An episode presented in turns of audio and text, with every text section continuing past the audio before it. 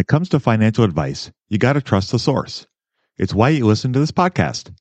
When I'm looking to upgrade my wallet, I turn to NerdWallet. Their expert team of nerds dives into the details to help you find smarter financial products.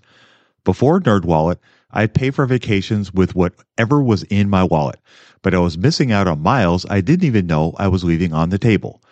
Now I've got a new card worth more miles and more upgrades. What could future you do with more travel rewards? A hotel upgrade? Lounge access? Wherever you go next, make it happen with a smarter travel credit card. Don't wait to make smart financial decisions. Compare and find smarter credit cards, savings accounts, and more today at nerdwallet.com. NerdWallet, finance smarter. As with all cards, credit is subject to lender approval and terms apply. What's the best way to get started in the market? Download Andrew's ebook for free at stockmarketpdf.com. Love this podcast because it crushes your dreams of getting rich quick. They actually got me into reading stats for anything. You're tuned in to the Investing for Beginners podcast, Led by Andrew Sather and Dave Ahern. step by step premium investing guidance for beginners. Your path to financial freedom starts now. Starts now.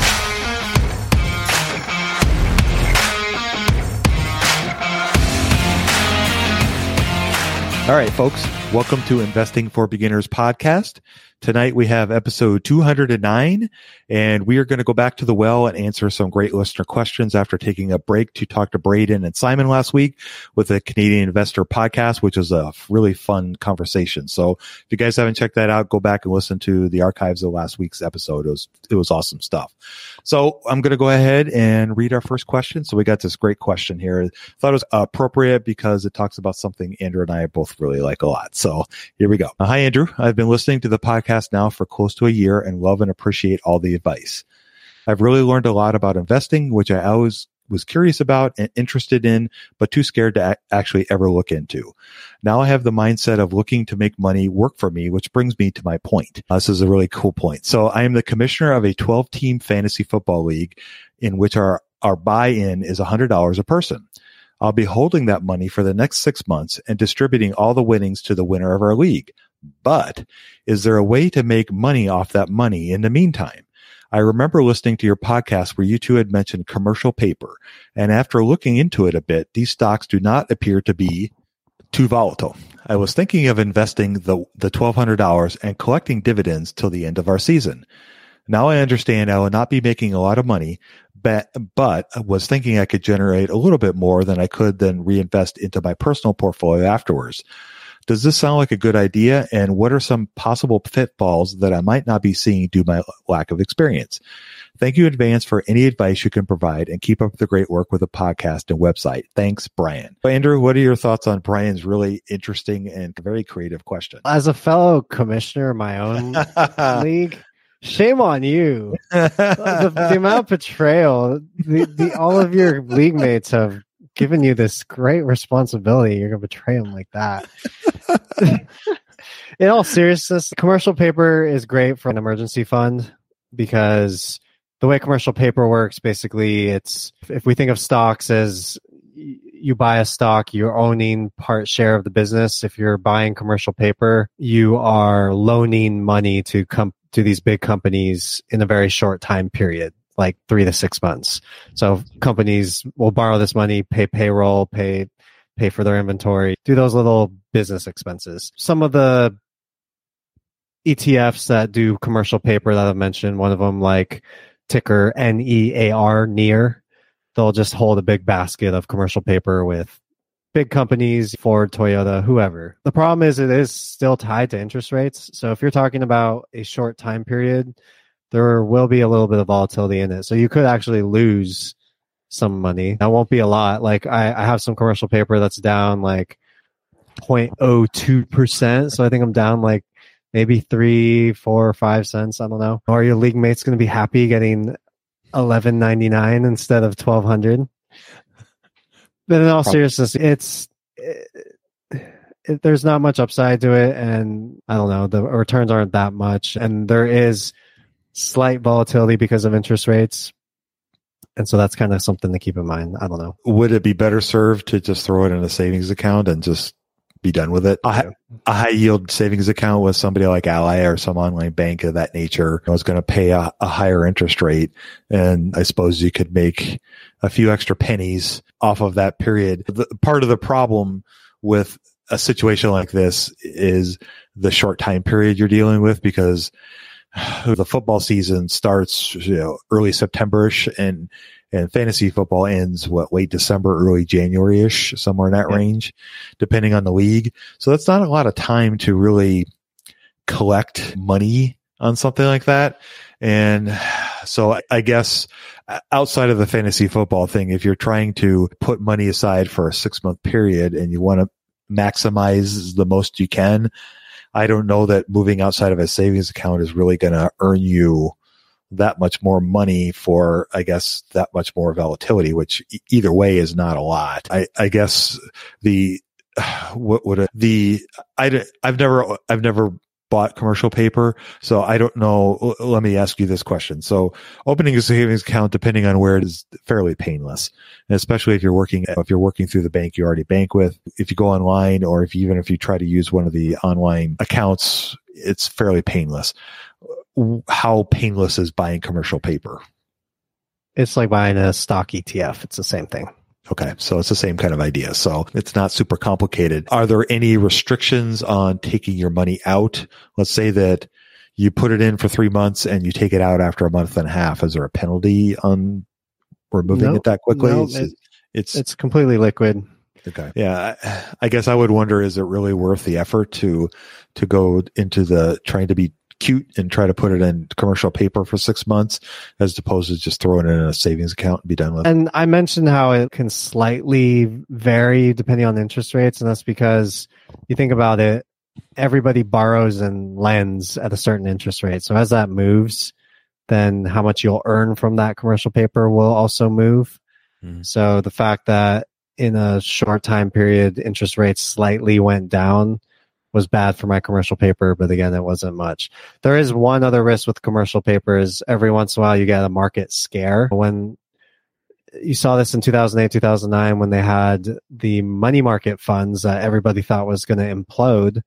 And so there was definitely a lot of volatility in some of those. I know the commercial paper funds that I looked at, they had some volatility during the whole COVID thing, but it was like a drop of 5% and it quickly rebounded once people realized the world wasn't going to end. Mm-hmm. So that's the idea. Yeah, those are it's it's creative thinking and it's certainly outside of the box idea. I just wonder if it's really going to in this circumstance, I'm not sure that it would help Brian much, but anybody else that's thinking, Hey, I have this money that I need to save for the next six months before I do something. I, I don't know that going through the rigmarole of trying to find the best commercial paper and then opening invested it. I don't know if that would benefit you that much. Yeah, it, to me, it's about the time period. So mm-hmm. the closer you get to a year, maybe it starts to make sense. Mm-hmm. But definitely, if you're talking about months, then yeah. we're really just starting to split hairs here. Right. Yeah. Yeah. I would, I would feel like that too. And if, if moving the money into a savings account is something that you're thinking about doing. There are a couple things you, you want to understand. Number one, uh, savings account is completely liquid, so you can take the money out at any time. Number two, it's FDIC insured. So up to, I believe it's $250,000 is insured for any sort of loss. Number three is if you put $100 in, you'll get at least $100 back depending on what bank, you may not get much more, but you will get the hundred dollars back. So like Andrew was saying with the commercial paper, there is some fluidity to it. It may not be a lot, but with a savings account, you're guaranteed that whatever you put in, you will absolutely get back your capital. No questions asked. What kind of interest rate you could earn on that? You know, it kind of depends. The only, the way that you're going to make, I guess, more money with a savings account is several ways. One is to look for, uh, do shopping around. There are some websites out there. I believe NerdWallet is, is one where you can shop um, interest rates. So you can go there and you can look and see what kind of interest rates some banks will offer. And typically online banks will offer better rates than the brick and mortar banks will just because of the way the nature of those are how they're set up. They're also trying to attack more depositors. So they may pay you a better interest rate, at least over a short term. So that's one way. And the other way is just putting, simply putting more money in there. If you have $100,000 in a savings account, it's going to earn way more than $1,000 is. So it's just the nature of compounding interest. But yeah, those are just a few things to think about. Yeah, those are good. All right. So hopefully, Brian, we helped answer your question a little bit. So good uh, luck on the league. I'm yeah, already 0 2, good. by the way.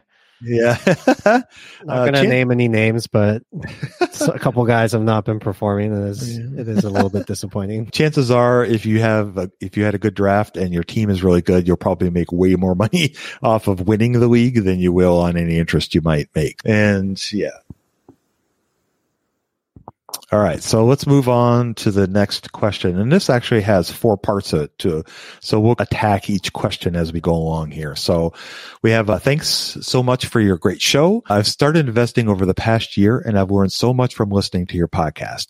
I'm 28 years old and at the beginning of my career, so I'd rather pay taxes now than in the future when I assume I will be in a higher tax bracket. I have self-employment income from a side gig as well as income from a 1099 job and a separate W-2 job. So question number one. I am set out to max out my Roth IRA for the year soon. After I do, should I invest any additional money in a regular brokerage account, a simple IRA, a SEP IRA, or a solo 401k? Andrew, what are your thoughts on his question? So since I am an entrepreneur and I have a solo 401k, I'm pretty familiar with that stuff. Not so much this the uh, simple IRA or the SEP IRA. So like those of you listening, a solo 401k is something that you can basically do if you're self-employed. But I believe the I don't know if that works for a side gig because if you have a nine to five where they offer you 401k, then you might not qualify for a solo 401k. So that's something I'd probably recommend you just do your own research on because I'm not in your situation. So good that you're maxing the Roth IRA. That's obviously very good. And so the question becomes, am I going to put it in something that as a self-employed person I get benefits towards? I would say if you qualify and you do the research and you can, I don't see why I wouldn't do that. If you can't qualify, obviously you have to do a regular brokerage account and pay the taxes on that. The only other factor, I guess, would be depending on what kind of self employed retirement account you have, you may or may not have good investment options. And so that's a factor too, depending on what you're looking for. So I like to buy individual stocks, but that's not to say that if I have a 401k plan that I wouldn't use if they have like index funds for the S&P, that could be a good option too. So it depends on what your 401k provider will offer you and how much of your money do you want to put into individual stocks versus index funds. And some of them might not even offer index funds. Maybe it's a mutual fund which might be more expensive fee wise and that's just a tough question to answer unless we're looking at real numbers which we don't do on the show so. Right. Yeah I, I, guess a, a question that kind of springs to mind and, and you might have a better answer for this than i do with taxes with a regular brokerage account, what could somebody expect? So let's say that we we have three different investments in a brokerage a regular brokerage account. If we have a company that doesn't pay a dividend, a company that does pay a dividend, or an ETF, how would those be taxed? Yeah, that's an, a good question. On an annual basis. Budgeting was always a challenge for me. I struggled to find the best way to keep track of all of my money not to mention all the time tracking down receipts, cataloging expenses, and trying to figure out what went wrong with my air quote system until Monarch Money. Monarch Money allowed me to easily see what is going on with my finances, helping me get a better handle on my spending, budgets, and more. It's my go to app every day, more so than my bank, because I can quickly see where I am with my budgets and spending, allowing me to invest more and spend time on the things that I want to do. It's my GPS for money. Monarch is the top rated all in one personal finance app. It gives you a comprehensive view of all of your accounts, investments, transactions, and more. Create custom budgets, set goals, and collaborate with your partner. And now get an extended 30 day free trial when you go to monarchmoney.com slash beginners. Unlike other personal finance apps, Monarch's simple, intuitive design makes it so easy to set up, customize, and use. Monarch has built in features to collaborate with your partner, family, or financial advisor. Invite them to your account at no extra cost, and they'll get their own login info and a joint view of all of your finances. Monarch is the most customizable budgeting app. Change the layout of your dashboard, toggle between light and dark mode, create custom budgets and notifications, set up automatic rules for transactions and notifications, and more. In fact, Monarch Money is one of the first to bring you direct Apple Card, Apple Cash, and savings syncing with the latest iOS 17.4 update. Now you can sync your wallet directly for seamless budgeting. After trying out Monarch for myself, I understand why it's a top rated personal finance app. And right now, get an extended 30 day free trial when you go to monarchmoney.com slash beginners. That's M O N A R C H M O N E Y dot com slash beginners for your extended 30 day free trial. When it comes to financial advice, you got to trust the source. It's why you listen to this podcast. When I'm looking to upgrade my wallet, I turn to NerdWallet. Their expert team of nerds dives into the details to help you find smarter financial products. Before NerdWallet, I'd pay for vacations with whatever was in my wallet, but I was missing out on miles I didn't even know I was leaving on the table. Now I've got a new card with more miles and more upgrades. What could future you do with more travel rewards? A hotel upgrade? Lounge access? Wherever you go next, make it happen with a smarter travel credit card. Don't wait to make smart financial decisions. Compare and find smarter credit cards, savings accounts, and more today at nerdwallet.com. Nerdwallet, finance smarter. As with all cards, credit is subject to lender approval and terms apply. So you got capital gains taxes. So it depends on if you sell the stock or not. So if you're not selling the stock, you're not going to pay capital gains. Yeah, let's say we don't sell any of them for the first year. Okay. So, So no capital gains. We don't have to worry about that. You do get taxed on the dividends. And so you're going to get taxed federally and from whatever state you're in. And so every state has different rules depending on some of them will depend on your income tax bracket. Some of them are just a flat rate. So you're going to have to pay those and that's whether you reinvest them or not. And so also dividend taxes are also different depending on how long you've owned the stock. So let's say we were to sell the stock next year, then that would we would have to pay capital gains taxes. And so just like capital gains taxes are divided between short term and long term, you have similar tax with the dividend where it's qualified or unqualified. And so essentially the sh- if you're like a short term or unqualified on your capital gains or your dividend tax, you're going to end up paying more than if you held it long term. So for long term, you have to hold for at least a year.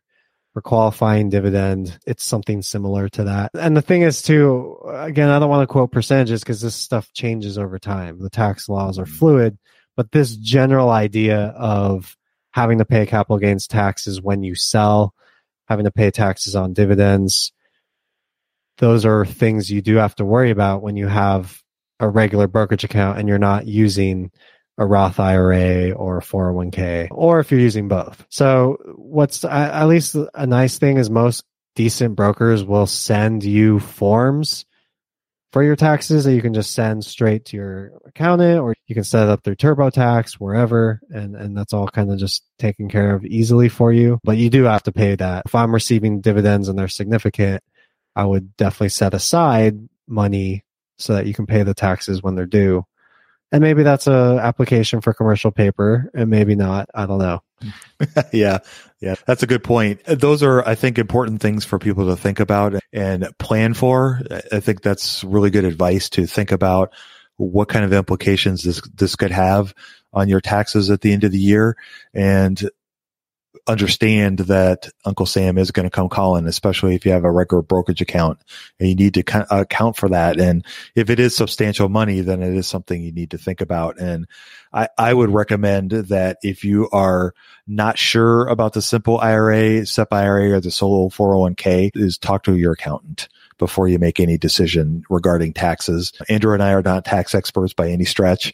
And we, we have some experience with some of these things just because of what we have personally gone through, but we're by no means tax experts. So if you do have specific tax questions, absolutely reach out to an accountant and talk to them because they will give you the, the straight skinny on what you need to know.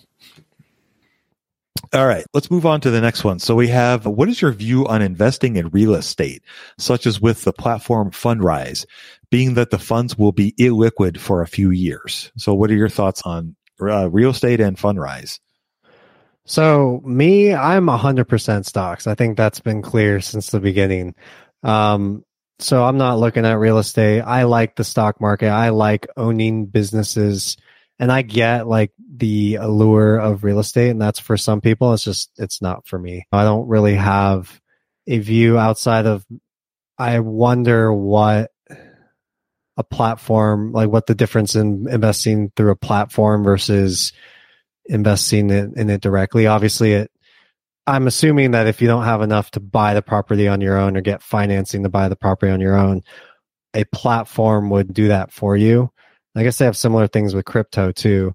But it goes back to a discussion we had a few weeks ago about how much control do you want over the things you invest in. Mm-hmm. And so that's what I love about stocks is that there's nothing coming in and changing my allocations. I hate the idea of somebody selling out and a account managed by a robot and it's selling stocks when the market crashes and buying bonds. That's just, that would just give me nightmares. And not to say that's what the reality is with other platforms, but it does come down to that fundamental idea of how much control do I want and, and does this type of investing fit with my philosophy? And do I feel like I can do a good job picking whatever the asset is? For me, I find business exciting and I think a lot of people I think a lot of people can really relate with business because we're all consumers and we all know what we like and what we don't like. And, and a lot of us have a good sense of when businesses are doing good and when they're not. And that's where I think the, the differences might lie between the ideas of looking at something like this or something like the stock market.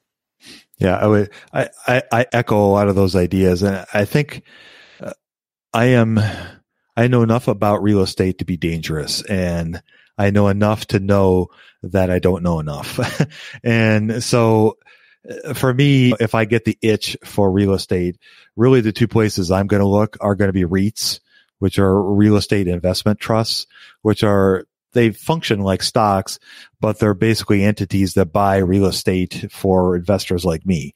And so those are businesses that operate you know, real estate assets is the easiest way to think of it. And so that's one way you can get your real estate itch scratched is by investing in, in companies like that. And there's, I don't know, 300 or so different REITs out there that range from apartment complexes to, to data centers that are managed. And you can literally invest in almost anything real estate wise. If you want to, if you want to, you know, invest in hotels uh, via REITs, you could do that. If you want to invest in casinos, they have REITs that cover those. So there's just a wide range of stuff. So that's one way to look at it. Another way to look at it is ETFs. So uh, we've talked about ETFs in the past, index funds, ETFs. There's lots of those that match different real estate sectors, markets. However, again, I don't, it's not something that is really in my wheelhouse. So I don't know all the ins and outs of it, but I would imagine that there's lots of real estate ETFs out there that you could take advantage of to cover whatever it is you want. My sense of investing in real estate is that you either have to go the stock route, like we're talking about, or you need to go the, I have to have the capital slash funds resources to buy properties. And there's a whole other level of due diligence that you have to do to buy, whether it's buying an apartment complex, an office space, or even just land that you want to develop. There are so many other layers and levels of things that you have to consider zoning. You have to think of taxes. You have to think all the money you have to raise and then who you're going to sell it to and where it is, the location idea. All those things come into play when you start buying actual real estate. There's a million people out there that talk about buying homes, flipping them and, and, all that stuff. And that's not for me. And I'm not saying it's bad or good, but there are people out there that do those kinds of things. And there's probably lots of reputable people that do that for a living. And so if that's something you're really interested in, there there is resources out there to help you learn more about that if that's really the route you want to go. But if it's more along the lines of I want to throw two hundred dollars in real estate a month idea, I think looking at the stock ideas that I was discussing are probably more of a practical way. I'll admit I don't know that much about Fundrise, so I don't want to really say anything yay or nay about it, other than it's a platform you could use to invest and it appears that it's a liquid for a few years, which for me would be like, eh, no, I'm not too interested in that. There, if you really want to scratch that real estate itch, there are other ways to do it outside of buying your friend's house down the street. So there, there is that. All right. So now that we beat that horse, let's so let's move on to the next question. Do you have any recommendations for how to pick ETF stocks to invest in? Yeah, similar answer in the sense that I'm 100% stocks, and when I say that, I'm also 100% individual stocks. Look, the way I see it is, I don't know how much I said this last time, but I don't think I said it completely. If if you're going to buy an ETF, isn't the whole point of buying an ETF so you can just set it and forget it? And not have to manage a portfolio and think about how you're going to manage. So it's like, why not just buy the S&P 500 if you're really going to go the ETF route mm-hmm. versus if it's, I don't want to just have the S&P 500. I want to have more control. Then what's the difference between doing that and looking at stocks versus trying to mix and match 20 different ETFs? And the ETF document is arguably if you're researching for an ETF, it's arguably as much research as you would doing a stock. Yeah, stock probably has a little bit more because you got to figure out the business and competitors. I get that. You're not going to be able to just, I'm not going to be able to say, here, buy these four ETFs and you're going to be perfectly fine. And nobody's going to be able to do that for you either. And because there's so many different outcomes that could happen, it's, I feel like you're stuck at a crossroads. You just have to pick. Do I want to go completely set it and forget it and buy ETFs? Uh, and buy a market ETF, or do I want to want to get a little bit more control? There's other applications we've talked about, and you'll probably mention like buying a an index ETF. That's a little bit different. Mm-hmm. You're still if you're doing that, you're at least still making these portfolio decisions yourself of maybe I want 10% in this industry, 10% in that industry, which is what you're doing with a regular stock portfolio. Mm-hmm. So that's why I wouldn't give any ETF stocks recommendations. And I think as the prices change in the stock market, you also have to position your portfolio for that. And so we can't just give, I, I don't feel comfortable giving just a broad percentage to say you should have this industry or this theme. I, I don't think that works too well. I, I think when you think about, when you think about different investing ideas or how you want to go about doing it, I think you have to go back, start kind of start from zero and think about what kind of investor do I want to be? Because really, if you start mixing and matching things, there's nothing wrong with that. And there's lots of people out there that do that. They're successful at it. But I think you have to figure out for yourself, how much involvement do I really want to have? If you want to be a stock picker and do all the things that Andrew and I love to do and we talk a lot about, then you really need to go down that path. And if you're going to look at picking ETFs, that's a different game because there's different ways to go about doing it. And it really depends on how you really want to go about doing it. I've read lots of uh, different articles. I've listened to different podcasts of people that are solely in the ETF camp and they've really bought into that and that's the way they want to invest. But to Andrew's point, instead of buying three ETFs that match the Dow, the S&P and NASDAQ, the three major indices. Instead of buying that, they go into this whole um, slew of creating this portfolio of 15 to 20 ETFs. And so now you're managing all these ETFs like you would manage a stock portfolio.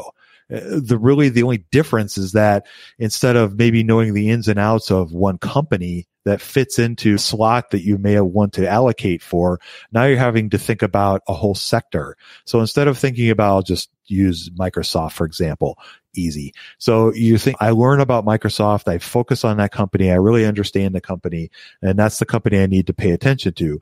But if I want to buy companies that match what e- Microsoft is doing, now I have to think about how does Amazon doing, how's Google doing, how's Microsoft doing, how's Snowflake doing, how's Datadog doing, eh, all these other companies that kind of fall into the same kind of idea of what Microsoft may or may not be doing and an ETF that tracks that and what is the percentage of all those different companies that are really controlling the flow of the ETF and how well that ETF performs. Because an ETF, you have to think about it as it's a basket of companies that fall under an umbrella. But the thing about that is, is that generally the first five to 10 companies really drive the majority of the returns for that ETF. And so if Microsoft, for example, has the greatest proportion of this particular ETF, let's say it's 8% of the ETF, how Microsoft does is really going to drive that ETF. Why not just own Microsoft itself? Because now you're just diluting Microsoft's returns with other companies that may not be performing as well. And so it goes back to that whole idea of what kind of investor do I want to be? if you really want to be a set it and forget it investor, I think Andrew's idea is probably the best way to do it is pick two or three ETFs that cover a wide range of things that you really want to cover, invest in them, put money in them every single month, exactly like a 401k does, because that's what a 401k does. If you do all those things, then there's really is set it, forget it. But if you start creating a portfolio out of 15, 20, 30 ETFs that match all these different sectors and, uh, you know, investing abroad and all these things, now you're managing an individual stock portfolio because you have all these other things you have to pay attention to. And ETFs trade just like stocks do. And they will have what's called outflows. So in other words, if a particular ETF, let's say it's a sector that's tracking, I don't know, gambling and gambling all of a sudden goes out of favor. Right now it's hot because of all this money that people had to throw at these kinds of things. But let's say that turns. And now that ETF starts to tank because everybody's pulling all their money out of those companies because they're losing money. The stock prices are falling like a, a brick. And now all of a sudden that ETF tanks. Now you got to sell out of that too. And you get, it, it, it's all the same ideas you have to think about if you're investing in solo stocks, if you're buying and picking companies. So really it comes down to beating that horse again. It really comes down to what kind of investor do you want to be? Do you want to be a stock picker? Do you want to be somebody that invests with their 401k and, and that's how they want to do it? And that is awesome if that's really what you want to do because you can earn great returns. It's easy and you don't have to think about a lot, but you're investing. And that's the most important thing. It's, it's the same kind of as Andrew was talking about with a set it and forget it with picking one or two or three ETFs and being done with it. If you start building portfolios based on 15, 20 ETFs, you're really creating a stock portfolio with just, I think, extra headaches. All right. That being said, if you really want to pick ETFs, here's where you need to go. There's a website called ETF.com they have all kinds of tools on there that will help you screen for ETFs. It'll give you all the lowdown on all the different ETFs and their their costs, the dividends they may or may not pay, how long they've been in existence, all the different components of all their different uh, portfolios. All those companies are in there, and so it's something I've looked at in the past. I know Andy, who's one of our contributors here, our partner in the company, he has used ETF.com to write about different ETFs that he's written about on the blog. So it, it's a great resource if that's something you really want to go down that path. But uh, I, I, guess think about what kind of investor you want to be and then go from there. Yeah, that's great. So last question from Mark. He said, What is your view on investing in individual stocks recommended by a stock advisor service such as the Motley Fool? And he says, Thanks so much, Mark. Okay, so let me take the first stab at this. So here's my kind of thought on this. I don't want to throw shade at, Motley Fool, but I'll just I'll relay my experience with Motley Fool. Is when I first started investing, I got an account with Motley Fool. Now, keep in mind, Motley Fool has different tiers of investment portfolios that you can follow. And depending on how much you're willing to pay, you're going to get different kinds of services. So that being said, uh, I I entered the entry level of whatever their service was, and I'll admit I don't remember the name of it at the, at the moment. But basically, the way the service worked was they would send you a letter every month with the two main stock picks that they would recommend that you buy and that they would have a, a kind of a starter portfolio that you could pick these companies and start investing in them. So my experience was is I ended up buying four companies that they recommended. One of them did awesome. The other three tanked horribly, like really bad. Lost 70% of their value from the time I bought them to the time I finally sold them. The losses that I got that I had from just the three companies easily outperformed the how well the other one did. And so I ended up losing money on the year that I was with the Motley Fool because uh, the kind of the way the service was pre this, keep in mind, this was pre Fidelity and Schwab at least offering stock slices where you could buy portions of stocks. So at the time, if they recommended a company that was selling for $1,400 a share, the only option you had was to either buy $1,400 of that company or you couldn't buy it at all. And it didn't work. And it was the way that it was set up was that you had to put out a lot of money to get into all these companies because some of them were trading at three, four, five hundred bucks a share, and I didn't have that those kinds of resources to to invest in that, and so it just was it didn't work out well for me, and so I was not. It just didn't work out well for me. And so uh, I guess my idea with investment recommendations for stock advisors is think about who, who it is that you're investing with and having a plan and understanding how it's going to, it's going to go. And I guess reading through all the fine print because I didn't read through all the fine print. And so I didn't understand how it was going to work. And so I think there's lots of great services out there, Andrews being one of them, that can are very helpful and they're set up such that you can start from here and go to where you want to go without having to invest $10,000 out of the gate. Because if that's really the case, then that's not really beneficial to you in the long run. So I guess that's my thought. Yeah, obviously I have my service and what all is it's what I'm doing with my own money and then I'm sharing that with everybody else. And so the way I see it is a way for an investor to have that control that we talk about where you're not subject to all of the forces that that work against you. You have control of your portfolio, you own these shares, and at the same time you get to leverage all the research that I do and and all the conversations and experience that you and I have had with all these different businesses and all these different stocks. And so I do think it does come down to that context that you're referring to. If you're going to follow a stock advisor service and the values don't align or they don't talk about the, the type of companies that you want to be in, then that's probably not a good fit. If, if, if you're not following the plan the way that they're laying it out and you're kind of picking and choosing, that may or may not work too. I have seen a lot of my brothers are on my plan, my girlfriend's on my plan. We're all doing the plan and it's working well for us. And you have to decide for yourself if that's something you want to do for yourself too. The way I see it is you don't have to, there's no bonus for not getting help. There's no extra win for having figured it all out yourself. So you can totally leverage other resources and other people and other ideas. And that's where a stock advisor service can really come in handy. Yeah, I, I, would 100% agree with that. And I think a couple things that I guess I wanted to expand a little bit upon. Number one is the idea of having skin in the game. So one of the things that attracted me to what Andrew was doing from the get go was the fact that he was putting his own money into what he was recommending. And other services out there, that, uh, some of them definitely do, but a lot of them don't. And it's that idea of if you're not eating your own cooking, then why would you listen to what that person is saying? It's like going to a restaurant and the chef doesn't even eat his own food. Would you eat there? I wouldn't. If he doesn't, if he doesn't like his own food that he's cooking, why would I want to eat it? It's so, it's that kind of idea.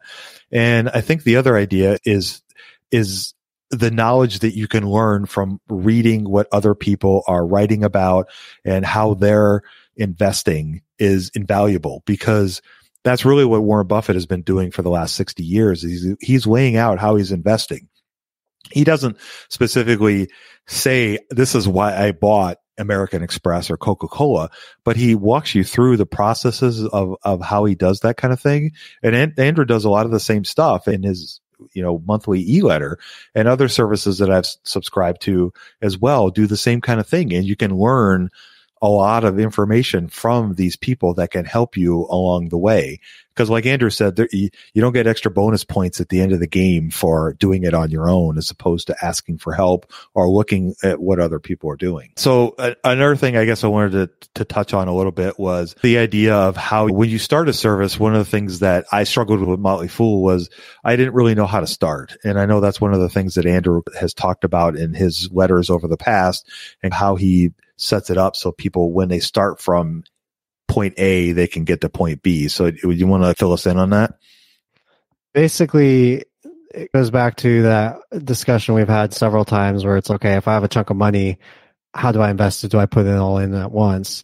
And so when I'm looking at the picks I'm doing every month, it's always with that context in mind of somebody who's starting fresh and building a new portfolio. And so every month it's a different pick. Sometimes they could be stocks that are in the portfolio and sometimes not. And a lot of times that can depend on the price of a company. If a stock used to be attractive at $15, it's no longer attractive at 30. Obviously, I wouldn't buy that for myself. And so I don't recommend that either. At the same time, sometimes you buy a company and things start to go downhill, but you don't want to overreact because if you sold a stock every time you thought something went downhill, you wouldn't keep stocks very long. No. but at the same time, if that seems like it's starting to go downhill, maybe somebody wouldn't buy into that as a new pick too. So Right. that's like why every month I'm always putting the new pick, whether that's an ad from the portfolio or a brand new stock, and always mentioning if there's other companies in the portfolio that are still a good deal. And that's makes it really easy to follow for somebody, whether they're first starting out or whether they've been with the portfolio for years, or even if you're like me who's been there since the beginning and I can just follow what I wrote and just put that in my brokerage account. That's really easy. I, I agree with him. And I think that's one of the things that whether you look at what Andrew's doing or other people is really understand where they're coming from. If they have skin in the game, what you can learn from them. And then also how easily do they make it so that you can get started and follow along with what they're doing? Because if they don't, if they just throw out a bunch of recommendations and say, Hey, buy my portfolio, kind of to what Andrew was saying, if you buy, I don't know, uh, I can't think of a company off the top of my head, but if you buy a company that has had great returns over the last 20 years, but now is maybe only going to earn very small amounts over the next five or 10 years, then the, that's not doing you any service by telling you to buy that now because that's that's really undermining what really the recommendation should be. Really, what it comes down to is Andrew is acting like a fiduciary's job. It's a big word, but what it really means is your job is to look out for the other person's finances just like they were your own. So you have to treat people like you would want to be treated. And that's what Andrew is trying to do. And I'm not saying that as a, like an ad for Andrew's service. I'm just saying that's really where we're coming from is we're coming from it as a fiduciary as opposed to other, there are other services out there that aren't necessarily looking at that. And that's something you want to think about whenever you're considering using another service. And I'm not going to mention names because that's not how I work, but it's something for you to think about. Yeah, no, I appreciate that. I feel like you explain it a little bit better than I do, so it's good getting that that perspective. But yeah, I'm trying to do and have been trying to do since the beginning. All right, folks. With that, we're going to go wrap up our Q and A for this evening. I wanted to thank everybody for taking the time to write us those great questions. Mark and Brian, you can send us some great stuff. So it was a lot of fun talking about those, especially the fantasy football. I know we got a smile out of that one. But without any further ado, I'm going to go ahead and sign us off. You guys go out there and invest with a margin of safety. Emphasis on the safety. Have a great week. We'll talk to y'all next week. We hope you enjoyed this content. Seven Steps to Understanding the Stock Market shows you precisely how to break down the numbers in an engaging and readable way with real life examples. Get access today at stockmarketpdf.com. Until next time, have a prosperous day. The information contained is for general information and educational purposes only. It is not intended for a substitute for legal, commercial, and or financial advice from a licensed professional. Review our full disclaimer at einvestingforbeginners.com.